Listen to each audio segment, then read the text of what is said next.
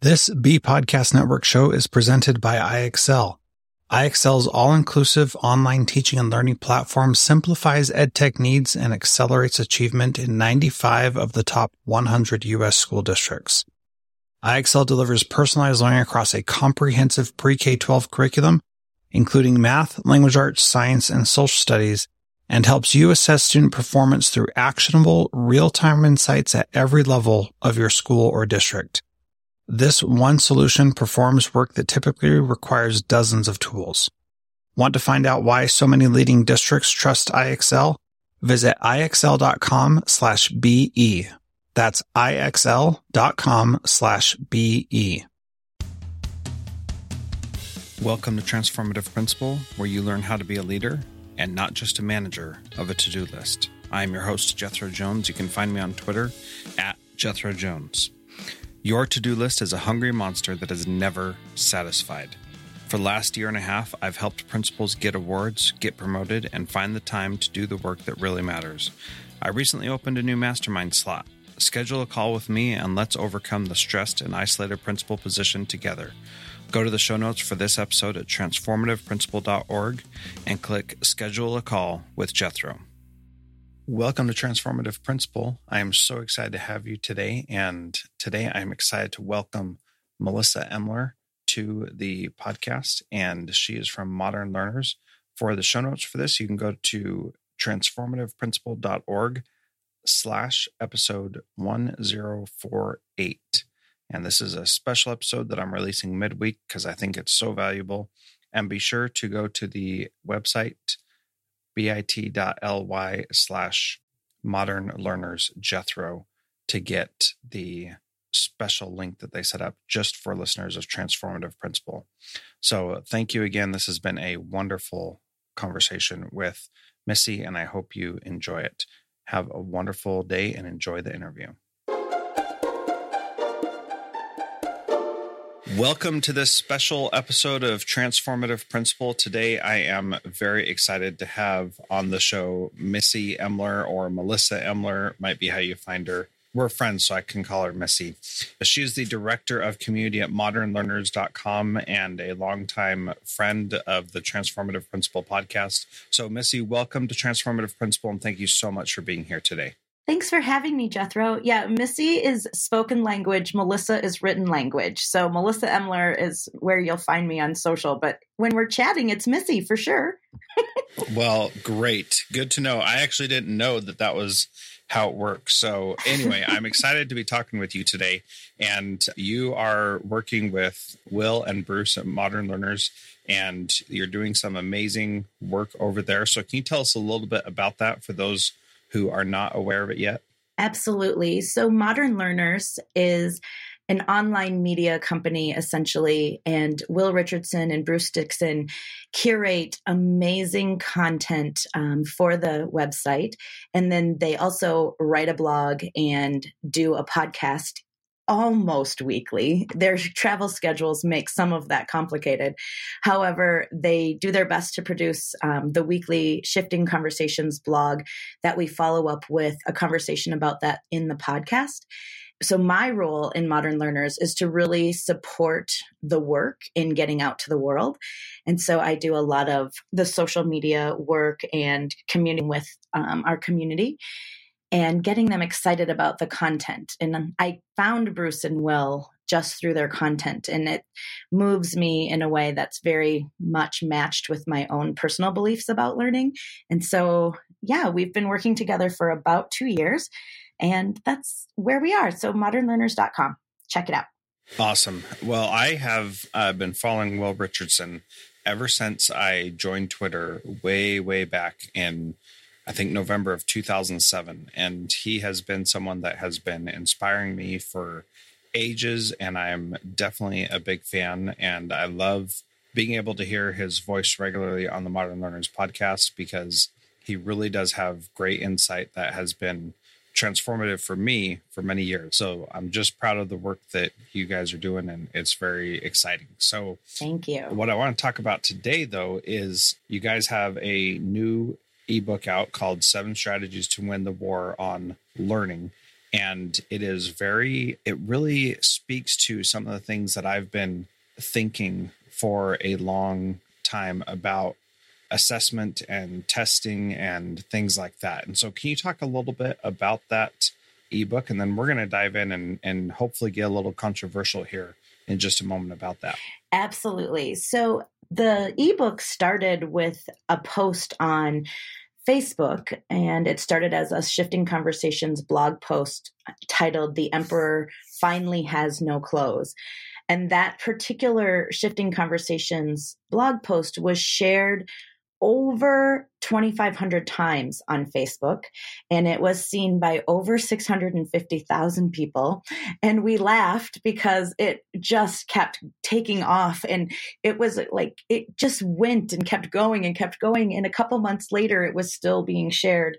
And so that was the impetus for us to say we need to dive in deeper on this particular topic. And in the winter of 2017, we released the white paper, um, The 10 Principles for Schools of Modern Learning. And that was essentially the gateway to come to know modern learners for many people.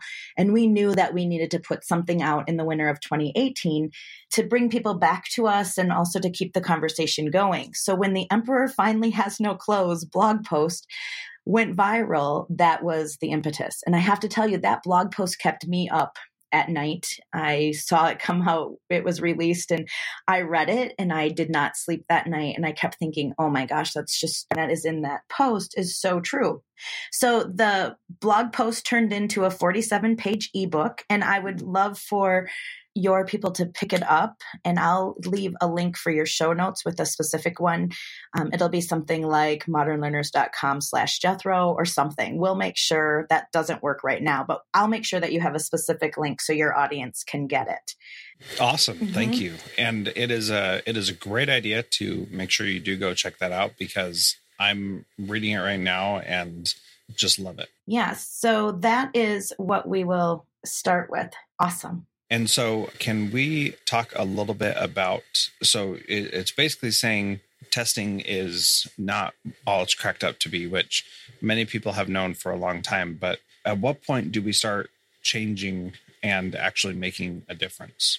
Yeah. So, it's really interesting because as that po- blog post went viral, Will Richardson and Bruce Dixon also interviewed Scott Rooney from the Hawken School or Scott Looney, I can't remember right now, but Scott from the Hawken School, who is also starting an organization called Consortium or Mastery Transcripts. Yes. A Mastery Transcript Consortium. And he he very blatantly said on the podcast that there is absolutely zero evidence that grades work.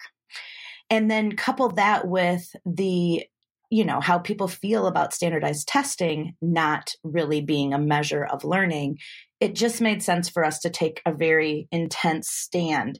And so i'll just read the first couple of paragraphs of the white paper to you so you can get a feel for sort of where we go with it. But it, bruce writes are we finally seeing the beginning of the end of testing as we know it for too long, we have tolerated and sadly, by our practice, perpetuated the populist mythology that testing as we know it today supports learning. That is not only dishonest, it is also deceitful because it ignores the irreparable harm being done to learners in schools every day. If there is a serious lack of reasonable evidence of any significant long term benefit to support the high stakes, standardized, or norm reference testing we have today, then isn't it time this absurd attack on learning came to an end? And I think the most important piece of that, those two paragraphs that I just, just read, is that we as educators have perpetuated the populist mythology that testing supports learning. And and that's a powerful statement because it really is just a mythology. And and we're not talking about teachers testing in their classrooms. We are talking about the high stakes standardized tests, right? That's to be clear. Yes, we are specifically standardized testing, but the paper, the ebook goes on to talk about classroom grading practices and letter grades and how the different ways that we need to have assessment that matters and it not not matters in terms of giving us a school report card or something along that way line but measures what is learning. And so often these tests and grades don't reflect learning.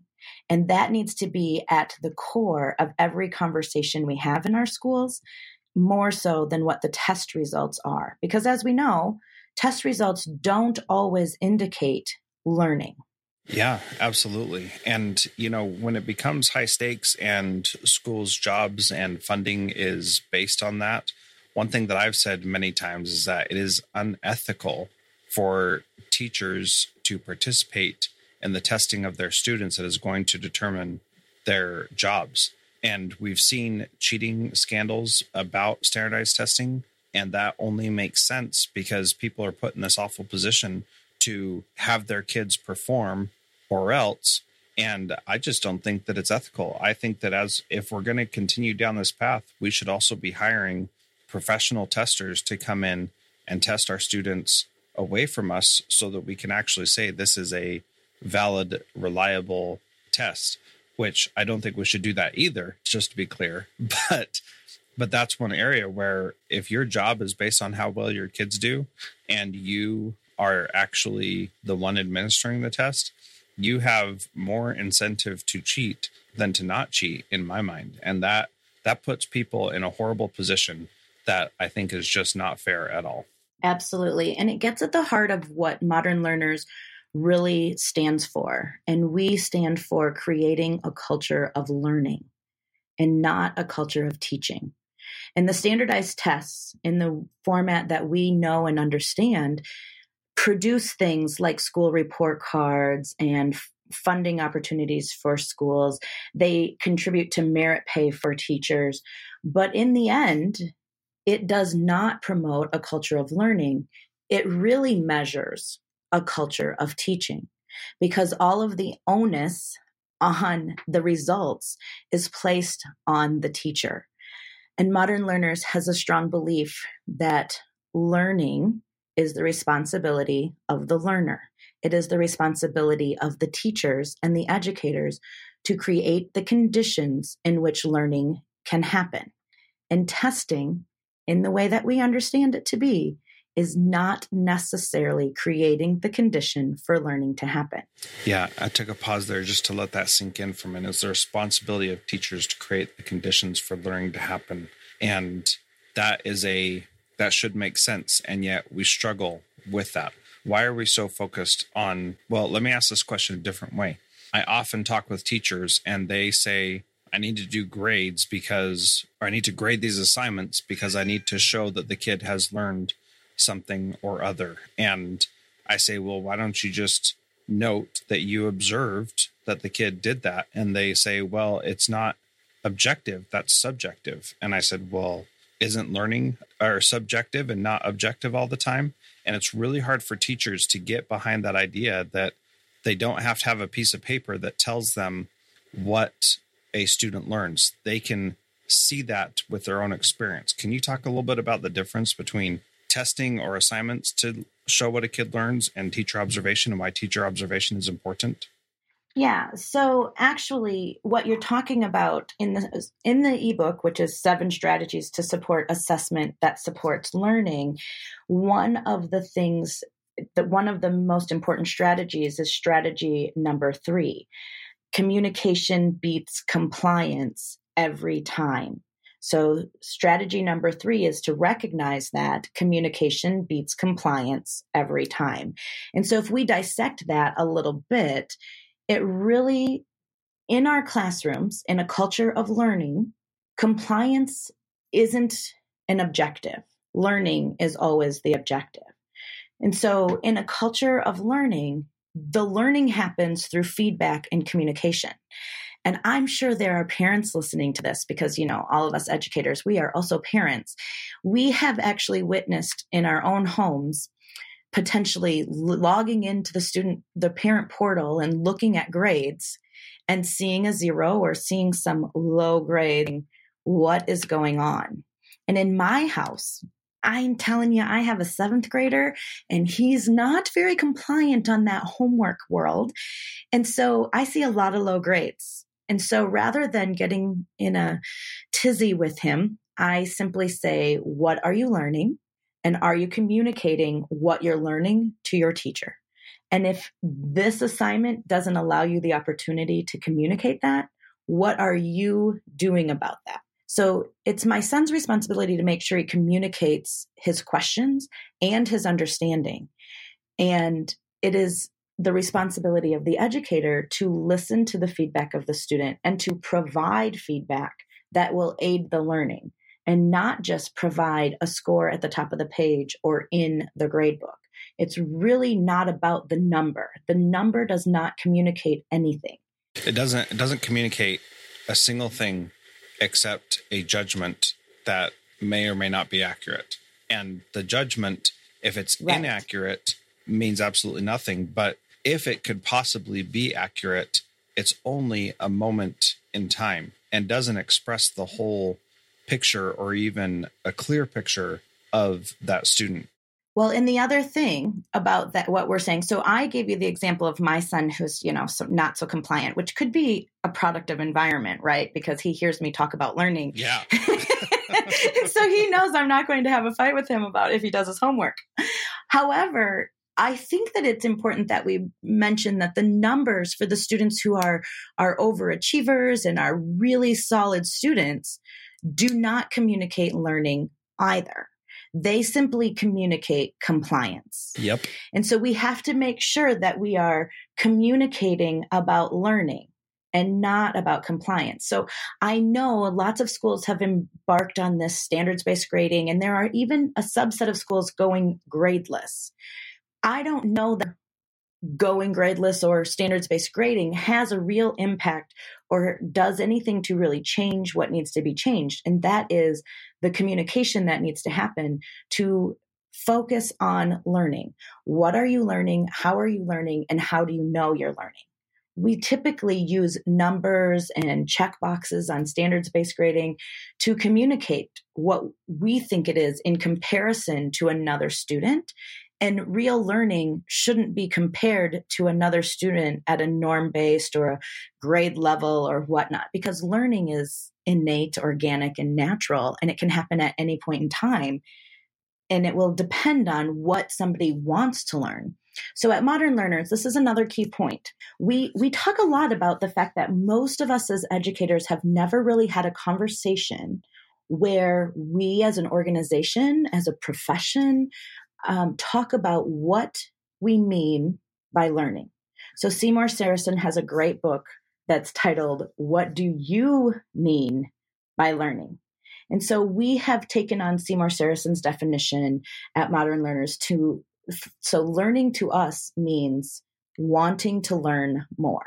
So we know that the, people are learning when they want to learn more. I like that definition. Tell me more about that. Well, the most important thing is that I don't know that a lot of schools or learning organizations have actually had that conversation and defined learning. So we see this in Change School a lot. Um, this is one of the questions that we ask inside of Change School. What what do you mean by learning? And there is not a solid definition of that that leads to shared beliefs inside of our system, which means that our assessment practices that are tied to our beliefs, uh, our beliefs about are often just handed down time after time. We we do these standardized tests. We use these grading systems and scales because that's what we've always done, even though there's no empirical evidence that states it's a good thing or it matters or it impacts learning. There's no empirical evidence that states that. In fact, we all in the field believe, we all believe that standardized tests are not a great measure of learning. But because the system honors that, celebrates that, and because the system in which we work is quote unquote graded by that, we think that we need to meet that, which is what the first paragraph is meaning when we say we perpetuate that because we continue to have conversations about standardized tests and using that data to drive all of our instruction and not really paying attention to the learners in front of us. Yeah. So if we don't do it this way and we do take the time to get to know each student, understand what they're learning, how they're learning it, why they're learning it, make sure that they're learning because they want to learn more. That just seems like a tremendous amount of work that is so much more difficult than just giving a test and moving on. Yes, it, because it also requires co creating the curriculum. So, it, it, and it really starts with getting to our beliefs about learning. So we have to know what our organization believes about learning, and that will keep the educators there that believe the same things. And then you start to whittle away at the practices that, in a sense, are in conflict with our beliefs about learning. And so modern learners believes that standardized tests specifically, and to some extent grading in our traditional sense, are an example of how our practices do not match our beliefs because we are all in the practice of doing the standardized tests because and, and let me let me be clear i realize that they are mandated. And i realize that an organization is required to do them.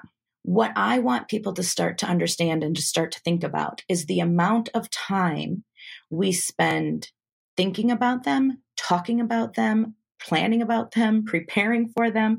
Because what I want to see is organizations taking this, the data in a small way that we get back from those, those tests and deciding if, if it is evident that our practices are having an impact on learning. And I hope that we can get to a point where and this is a true story. I actually know of several schools that do incentives um, that parallel with testing season. I have seen things like giving away iPads to students who have the most growth percentage points um, in their standardized test.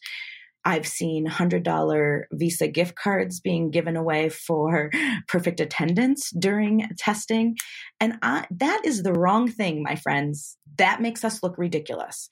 So we are incentivizing something because we as the organization is evaluated to, in many cases by that. And we are not explaining, we, we are telling the story that we need to incentivize kids to do well because we aren't capable of preparing them to communicate their learning in a way that doesn't require incentives. So we really have to be conscious of the story we are telling our communities and we discuss the mandates of standardized testing. We, we may still have to do it, but we need to work on the story we tell because we are mandated to do it. We have to work on the amount of emphasis that it has in our daily operations because we have to do it. Because if we celebrate test scores and not kids, we are in a bad space. Yeah, Missy, that is that is a powerful statement right there. We should be celebrating kids, not test scores. Uh, thank you for saying that. So, where do we get started? I mean, there is so much that goes into this, and it's a huge issue. Where do we start?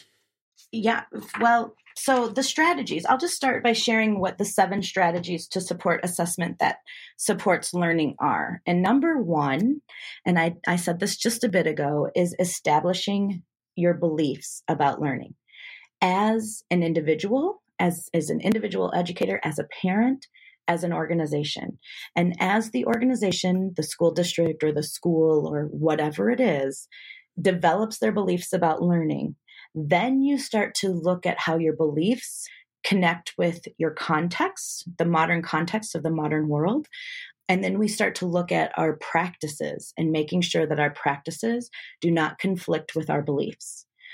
But I fully understand that getting to a common set of beliefs is time consuming and difficult, but it is really, really important. It's mission and vision work, but even deeper. You have to have your beliefs in place before you can do the mission and vision work. And most people start with the mission and vision, and we never really talk about what our beliefs about learning are. Yeah, that is true. And it, like all of this stuff takes time, and we feel like we have so little time already. But these conversations are vital. I just want to share a quick story about that beliefs and having a vision because I started at a new school this year and I started by sharing my beliefs and my vision for the school. And in other schools that I've been a principal in, I have seen challenges to get people going and to buy in and all that kind of stuff. And this year, what I saw when I led with those beliefs and that vision, I saw that everybody could get on board much quicker once they understood where I was wanting to go. They started acting in ways that would take us to that place. So instead of a four year plan of where we we would eventually go, people started doing the things that I was talking about in that four year plan right away because they knew what was important and they knew what really mattered. And we spent a lot less time talking about those things that don't matter. And like, I know if you're listening to this, I know it's hard. I know it takes a lot of time. It, if you go slow and do this, then you can go fast later and move through things much quicker because you'll have that shared belief and shared definitions and a common vision to which you're aspiring to. And it is it's just amazing when that happens. And i'm certainly not perfect. This wasn't perfect but it was sure a lot better than every other school i've been in so far.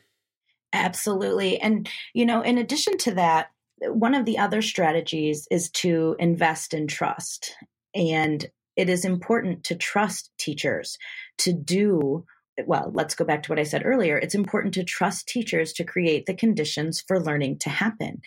And if we get to a common set of beliefs, then our teachers don't feel pressured to meet the objectives of the standardized test. They feel excited and prepared and empowered to live the beliefs of the school. And I think that when you collectively get to a set of beliefs, then everyone knows what's expected. And then you can start to trust in each other and trust in the process. And learning inevitably happens. And you are not dependent on the whim of a legislature or a testing company to change the standards. Because remember, standards in which standardized tests are based on can change and do change regularly based on the political issues going on in our country and in all countries. Standards are political, learning is not. Yeah, so true. So, Missy, we got to wrap it up here. And thank you so much for your time. If you make sure you go to modernlearners.com slash Jethro to check out this amazing ebook. And as we leave, Missy, what is one thing that leaders can do this week to make them a transformative leader like you? I think it's a matter of thinking about what you really believe about learning and being so confident in that belief that you could have a conversation with a colleague and not waver. That's when you can be consistent. So get to your individual beliefs, tell your colleagues, and when they question you, check to see if you waver or if you're like, yeah, that's it. That's what I believe and I'm proud of it. and when you can get there, you have made a huge step forward. Awesome. I, I totally agree. Thank you so much, Missy, for being part of Transformative Principal. This has been a great conversation. For more links to the books and resources she listed, please go to transformativeprincipal.org slash episode 1048. Thanks again, Missy. Thanks, Jethro. Have a great day. Thanks again to Missy for being on that episode of Transformative Principal. This has been a, a, great interview, and I hope that you'll take these things to heart and think about them and review your own practices in your school and improve them so that we can make a better learning environment for our students. And again, please go to transformativeprincipal.org slash episode 1048 for the show notes and all the details. Thanks so much. Have a great week. Transformative Principal is a proud member of the Education Podcast Network. podcast for educators by educators. Visit edupodcastnetwork.com for more great podcasts.